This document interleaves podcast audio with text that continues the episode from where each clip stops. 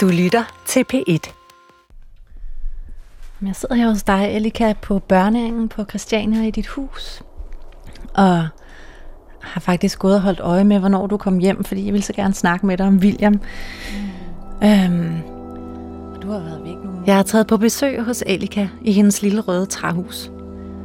Elika har boet i det område af Christiania, der hedder Børneengen, siden Christianias begyndelse. Jeg ser Elika som Christianias åndemaner og shaman. Og jeg vidste ikke, hvad jeg skulle gøre, når William døde. Det føltes så fortvivlet.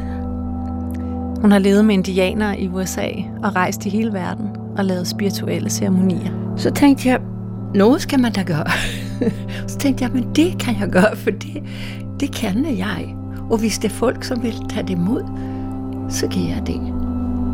Og sådan var det. Elika rensede i et ritual med urten salvie, Williams mors hus, før hun kom hjem fra sin rejse i Indien, hvor hun var, da William, hendes søn, hængte sig i hendes soveværelse. Og det virkede som folk var glade for det. Elikas renselsesritual blev for mig et symbol på den helt specielle soveproces, der gik i gang i dagene efter Williams død. Williams selvmord. Alle selvmord er tragiske, forfærdelige, med hver deres historie omkring. Williams selvmord var specielt. En af grundene er nok, at det skete på Christiania, hvor William har boet hele sit liv, og hvor jeg bor. Vores lille landsby gik i stå, og så forvandlede den sig til en myretue af mennesker, der gik i gang. I gang med at bidrage med, hvad de nu kunne, til den fælles sorg og sorgbearbejdning. En landsby i sorg. Det handler det her program om. Del 2 om Williams død.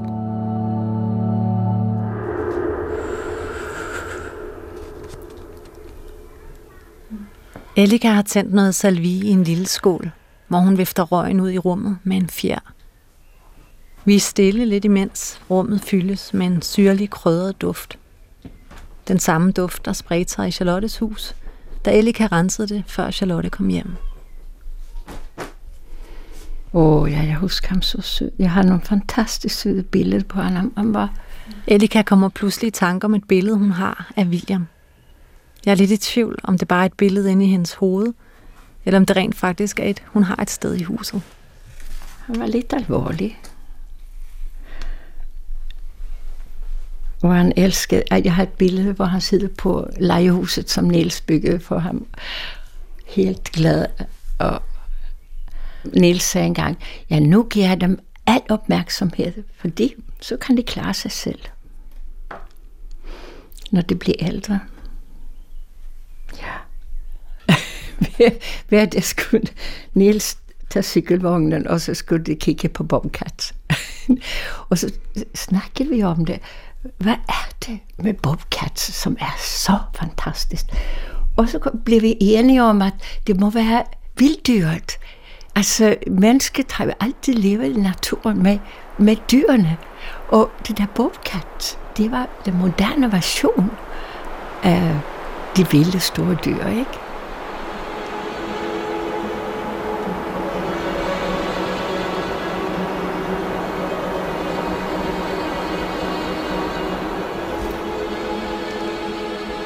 Jeg mødes igen med Charlotte, Williams mor. Charlotte var ikke hjemme, da William begik selvmord, og der gik et par dage, før hun kom hjem fra Indien.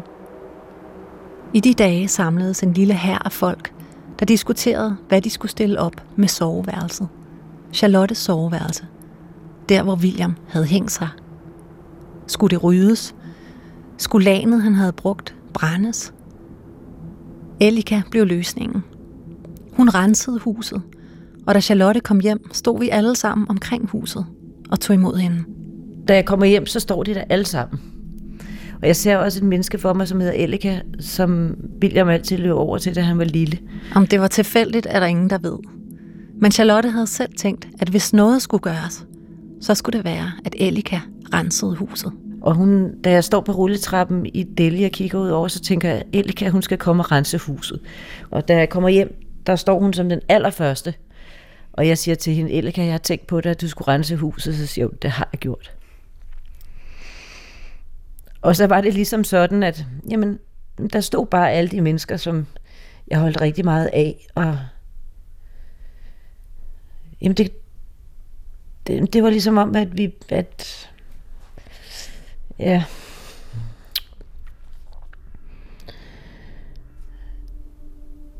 Jamen, der, der var ikke nogen, der ikke var rigtige. Der var ikke nogen, der ikke måtte være der. Det hele var en kæmpe tryghed. Og øh, mine kollegaer, de kom jo bare og gjorde rent, og veninder og venner og alt muligt, de kom og lavede mad. Og, eller så kom de med noget mad og lige satte af. Og der blev grædt, og der blev grint, og øhm, der blev snakket rigtig meget om William, og der blev snakket rigtig meget om, jamen, om stort set alt.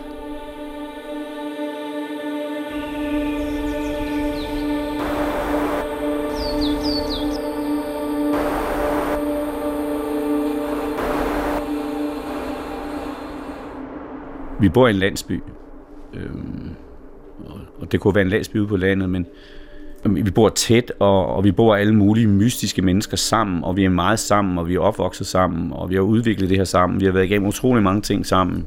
Så det er meget naturligt, at man også er sammen omkring sådan nogle ting her. Det vil være helt unaturligt at være, at være modsat. Nils, Williams far, bor et stenkast fra Charlotte. Det er længe siden, de blev skilt, men de har det helt fint sammen. Nils kan fortælle i timevis, næsten uden at jeg stiller spørgsmål. Noget, der står særligt klart for mig i tiden omkring Williams død, var den måde, alle delte deres sorg på kryds og tværs. Der var mange, ikke mange, men en del bagefter, som kom og fortalte mig bagefter, at de var meget taknemmelige for, at vi i familien kunne åbne op for deres sorg også, øh, som havde kendt ham. Øh, og nogle af dem kendte jeg meget perifert, men som kendte William. Og det var for alle øh, alle grene af Christiania. Åben, han havde en, en berøringsflade, som var helt unik. Større end min i hvert fald. Og, øh, og jeg tror, at øh, det der med, at, at sorgen er ikke kun familiens sorg, men alle sorg. Og sorg fra den og den og den. Du kan slet ikke vide det. Men at kunne dele den, og give mulighed for at dele den, øh, er enormt stor betydning. Jeg tror, øh, man, det, det mest, hvad skal man sige, essentielle, vi lærer af det her, det er ikke noget, du kan forberede dig på. Du kan ikke gå, du kan ikke gå i skole og lære det her, fordi det, det ligger simpelthen ikke inden for øh, curriculum. det ligger simpelthen ikke inden for, hvad, hvad, hvad vi kan forestille os og kapere, og hvad vi kan tåle og hvad vi ikke kan tåle. Fordi det, det var så centrum omkring det her hvide bord. Der sad det og det og det, og så kommer der en græden ind ad døren, og folk, der sidder her, snakker og tager sig af og passer på hinanden. Altså det var et, virkelig et sovebearbejdningsrum, det her. Så øh, det, det, jeg har lært af det her, det er da, at, øh, at øh, man skal virkelig være åben over for, at smerten, sorgen, vanvid, øh, øh, ja, det er ligesom, ligesom en sten i vandet, der er mange ringe.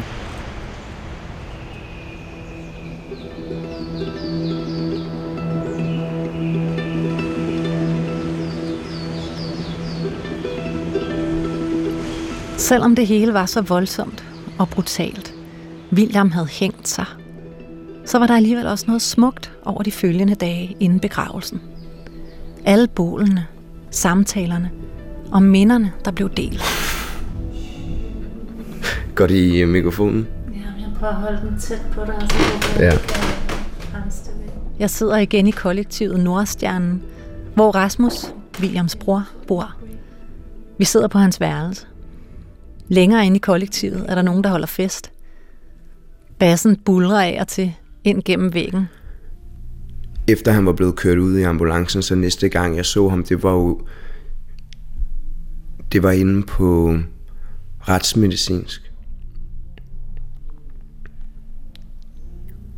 Og så kommer man ligesom ind i sådan et... Så kommer man ind i et lokale, og så står der ligesom to sterinlys i hjørnet med sådan, sådan nogle fake sterinlys. Og nogle meget grimme stole med en meget grim farve, øhm, som selvfølgelig bare er funktionelt og der, man må, jo, så må man jo ikke bruge penge på. Rasmus sidder stille. Der er lange pauser mellem hans ord. Som om ordene nøje skal vejes og vurderes, før de bliver til lyd. Jeg bedte ligesom familien om, at jeg lige ville være alene med ham, og så gik de alle sammen ud. Jeg var for blodfærdig til at græde, da hele familien stod der. Men så da de går ud, så knækker jeg sammen hen over ham, og så kommer jeg til at kollapse hans lunger, så han puster. Han puster alt sin ud i hovedet på mig. Og der fik jeg jo sådan en... Øh, øh, er han levende? Nå nej, Nå, der, jeg tømte bare lige dine lunger. Det, det er jeg ked af. Jeg skubbede ham på halen, det kunne han ikke. Alt var helt stivt. Og så igen, så står jeg bare og kigger på ham, og han ligger i det her meget, meget grimme lokale på Rigshospitalet, så jeg kan mærke, at det her, det, det er ikke godt for noget. Jeg blev ligesom nødt til at, jeg, ville, jeg, jeg tog sådan lanet af, jeg kunne godt lige tænke, jeg ville lige se hans tatoveringer for sidste gang, og jeg, man bliver nødt, altså det var, og, og så se ham ligge på den der brix i det her meget, meget grimme lokale, og så kontrasten til, da vi får ham hjem og ligger ham nede i byens lys, som er Christianes biograf. Med en meget flotte hal, eller sal, og så ligger vi ham, for ham lagt ned for enden i en kiste, hvor det, det er åbent. Og han får kaninpelsen på, den der hænger her. Den får vi lagt rundt om ham og der bliver tændt en masse lys. Der kunne jeg virkelig mærke, hvor, hvor meget at det hjælp, at det er så, at det var så smukt.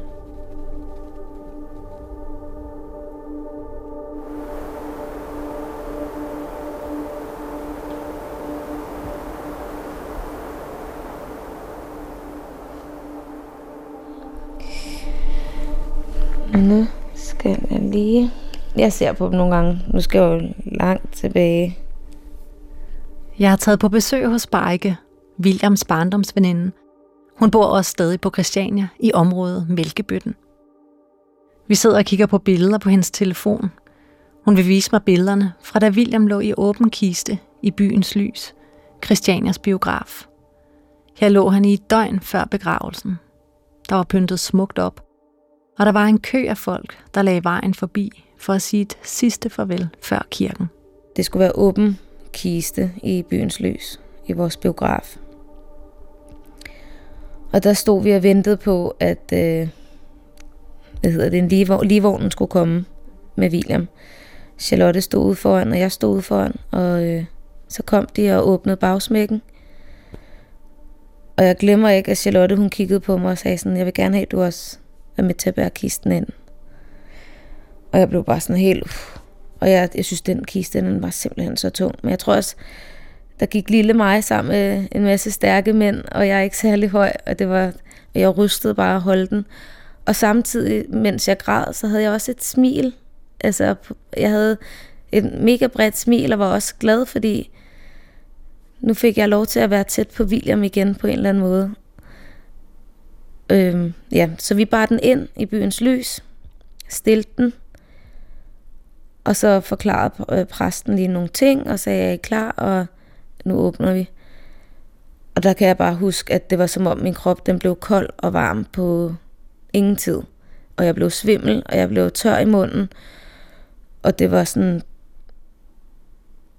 Og jeg var dernede med den kiste i 12 timer. Jeg gik ikke ud derfra overhovedet. Og vi skulle til begravelse næste dag, men jeg gik derfra først. Den har været halv seks om morgenen. Og kom tilbage klokken halv otte om morgenen. For jeg kunne ikke sove, og jeg følte ikke, jeg følte ikke, jeg kunne gå fra ham, selvom han ikke er der sjælmæssigt på den måde. Så lå han jo lige der. Det var en rigtig fin aften. Og så var den også rigtig hård næste morgen der. Så kom jeg, og Jonathan, en af vores gode venner, han havde sovet dernede og passet på ham hele aften.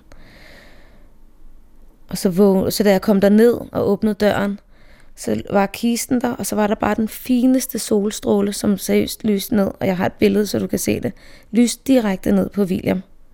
Og så var der ellers bare stille. Og i den der solstråle, du ved, når man kan se støvet sådan florere rundt, og det var bare så fint. Og Jonathan, han vågnede, jeg kom med lidt kakao til ham og en croissant, og så satte han sig op til klaveret og bare sad og spillede klaver. Her er Jonathan, der lige...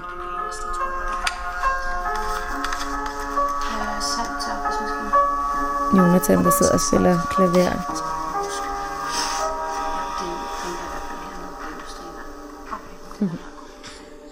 Nej, se William og Rasmus her. Åh, oh, de to. Ja.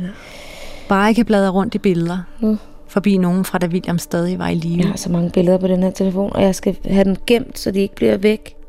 Der har vi billeder fra vores Tivoli-tur. Mig og William havde en rigtig god Tivoli-tur. Jeg havde en rigtig nedtursdag den dag. Og så var William bare sådan der, kom, vi køber turpas, og så skal vi bare prøve alting. og så skal vi bare skrige. Det gjorde vi. Det var fedt. Kom jeg ud med det hele. Vi skal lige forbi nytårsaften. Og frem til da han lå i den åbne kiste. Og her kan du ligesom se, her kommer bilen med kisten. Charlotte, hun står her ved siden af og tager imod. Så er der nogen, der lige har taget billedet af mig. Mm. Står med kisten der. Ja. Men det er det her. Der er et bestemt billede, der betyder særlig meget for hende. Et billede fra om morgenen, hvor en af de allerførste morgensolstråler stod ind af vinduet og ramte William lige i ansigtet. Der kan du se, hvordan solen den ligesom står ind, ikke? Og så senere falder solen ligesom ned på ham. Og jeg sad bare der og tudet og tudet. Og så kom Sinka, din mand. Så kom han, og så sad vi bare mig og Sinka og Jonathan på klaver, og William, og så den der flotte solstråle. Og så sad vi bare og sang, og det var bare så fint. Vi sang og græd, sang og græd.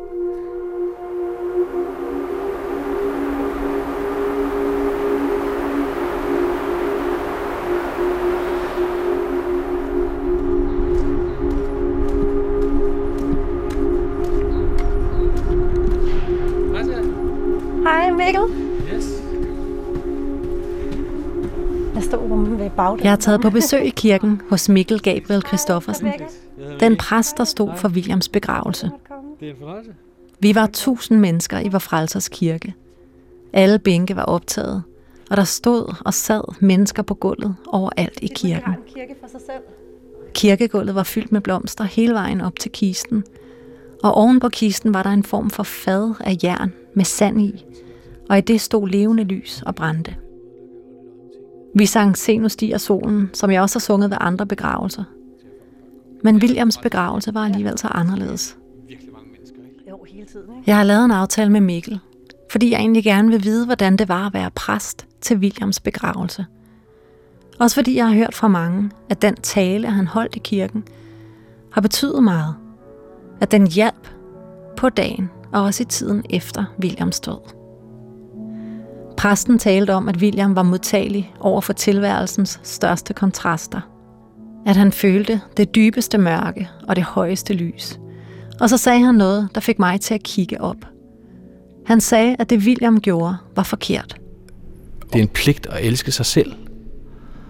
Og det er jo en pligt, man sagtens og hele tiden kan komme til ikke at leve op til. Øh, det kender vi alle sammen. Men at komme derud, hvor man hader sig selv så meget, eller det ved jeg ikke, om det var, men altså, at man ikke elsker sig selv så meget i hvert fald, at man begår selvmord, det, det har vi ikke lov til at gøre. Vi er givet livet for, at vi skal leve det, øh, og vi skal ikke begå selvmord.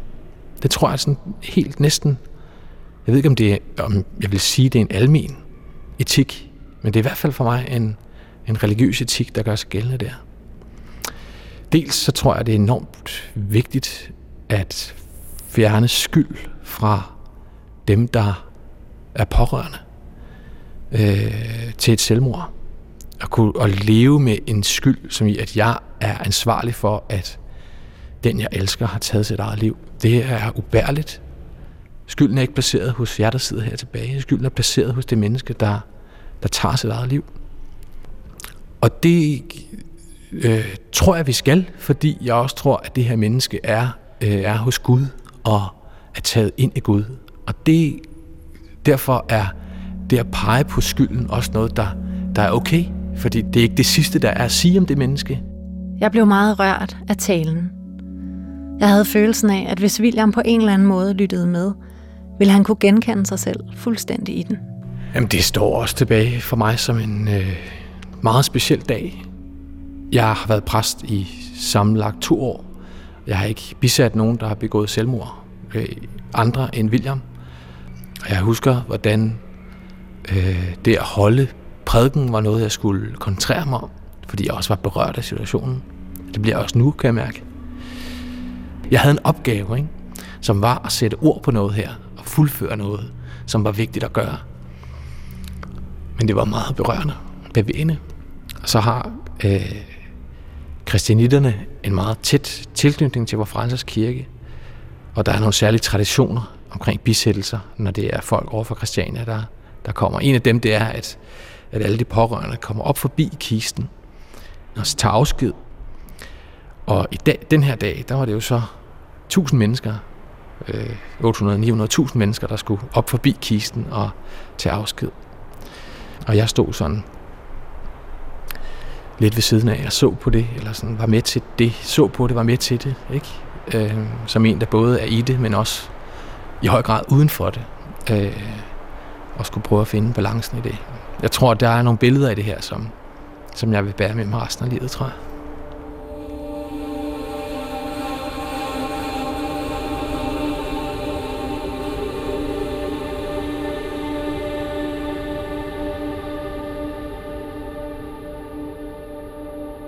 Folk de kom bare i arbejdstøj og i alt, hvad de lige havde på. Og øh, hundene var med ind i kirken. Og øh, dagen inden havde kisten været åben, og alle kunne se. Det var bare sådan...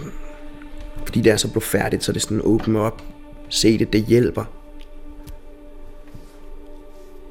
Jeg har ikke lyst til at se livet. Prøv at gå op og kigge. Jeg har lagt en pakke smøger i hans brystlomme, så du kan lige gå op og bumme en smøger.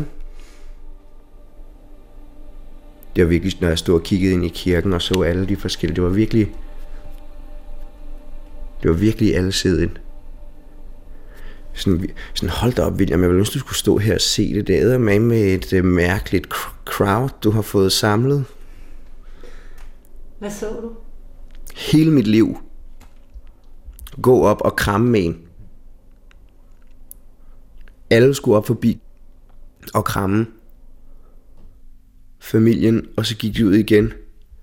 Jeg tror, præsten har fået helt vildt ondt i benene. Han har stået der og fået museumsryg. Det tog lang tid. Det tog flere timer. Og så gik de bare alle sammen, og så stod man der og kramte, indtil man selv fik ondt i ryggen. Og det var simpelthen så... Øh, der kunne jeg jo nærmest blive sådan helt høj, der kom ud sådan... Og når de spiller Se nu stiger solen på året over i hvor frelser, og man går der, ikke? Og bære sin bror ud med alle ens barndomsvenner, så er, så er det jo det er jo en virkelig voldsom oplevelse. Der er jo at lige det, det er der jo ikke noget sorg. Der er jo ikke noget. Det er jo, der, der er jo sådan en nervøsitet. Sådan, det er sådan en sceneskræk. Går der og kigger på hele ens liv, alle der har været i ens liv igennem 28 år, banker man kisten ind, og man kigger på alle sine venner og kigger rundt og sådan. Det skete lige det der. Det var, det var lige det, der skete.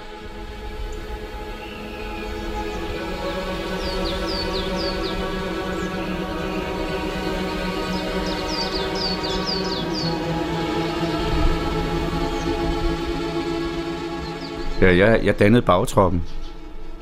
Så jeg nåede ikke... Øh, altså, så skulle jeg have været Crocodile Dundee, eller sådan noget lignende, der kunne løbe oven på alle mennesker. Ned til min elskede. Den der slutscene, den elskede William også. Øh, fordi den, de, og, og rustvognen holdt helt dernede, og der var så mange mennesker, og så til sidst så vinkede jeg bare, I må bare klappe den klap og gå og køre, for jeg skal ikke engang komme ud af kirken. Så mange mennesker var der, og så skulle jeg tisse som en i pokker, og det skulle jeg allerede inden. Og det, og det blev så værre undervejs. Og så, øhm, så du kan huske indenfor i kirken, der vil, så kan folk gå forbi og klappe kisten, og sådan, det er sådan en tradition, ikke? Og så skulle de have et knus. Jeg tror, jeg knuste 500 mennesker den dag. Og jeg kiggede ned, nej, en kø, mand. Øj, jeg skulle tisse. Men jeg holdt det i mig, så derfor øh, nåede jeg ikke ud. Men der fandt jeg så et toilet til allersidst. Men, men, og der kan jeg huske, øh, en af mine venner, han gik med mig der til sidst. Så spørger han mig, det her havde han aldrig set før. Han har aldrig nogensinde prøvet det, han har aldrig kommet til at prøve det. Men hvordan føles det at få kram og knus af 500 mennesker og være tæt med dem? Så det er jo helt enormt. Jo, jeg dannede bagtroppen, da vi gik ud af kirken. Og øh, jeg, jeg kunne heller ikke komme ned, for så var der kaos hernede bagved med biler, der skulle den ene og den anden vej. Der var så mange mennesker. Så den der tradition med at køre ned, og så vender den ved nummer 6 og kommer tilbage. Jeg nåede, der nåede jeg heller ikke ned. Til gengæld stod jeg foran Nordstjernen og dirigerede biler. Og da rustvognen kom, så kunne jeg give hilsen, den sidste hilsen til min søn.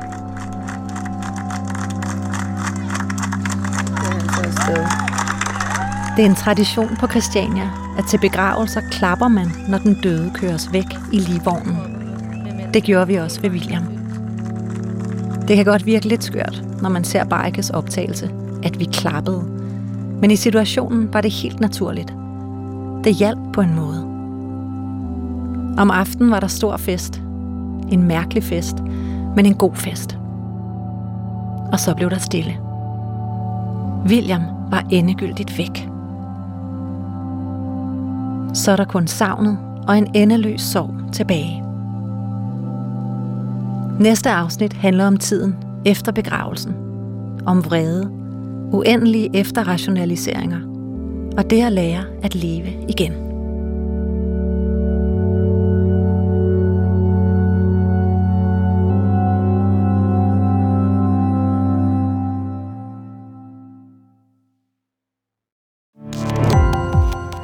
Gå på opdagelse i alle DR's podcast og radioprogrammer. I appen DR Lyd.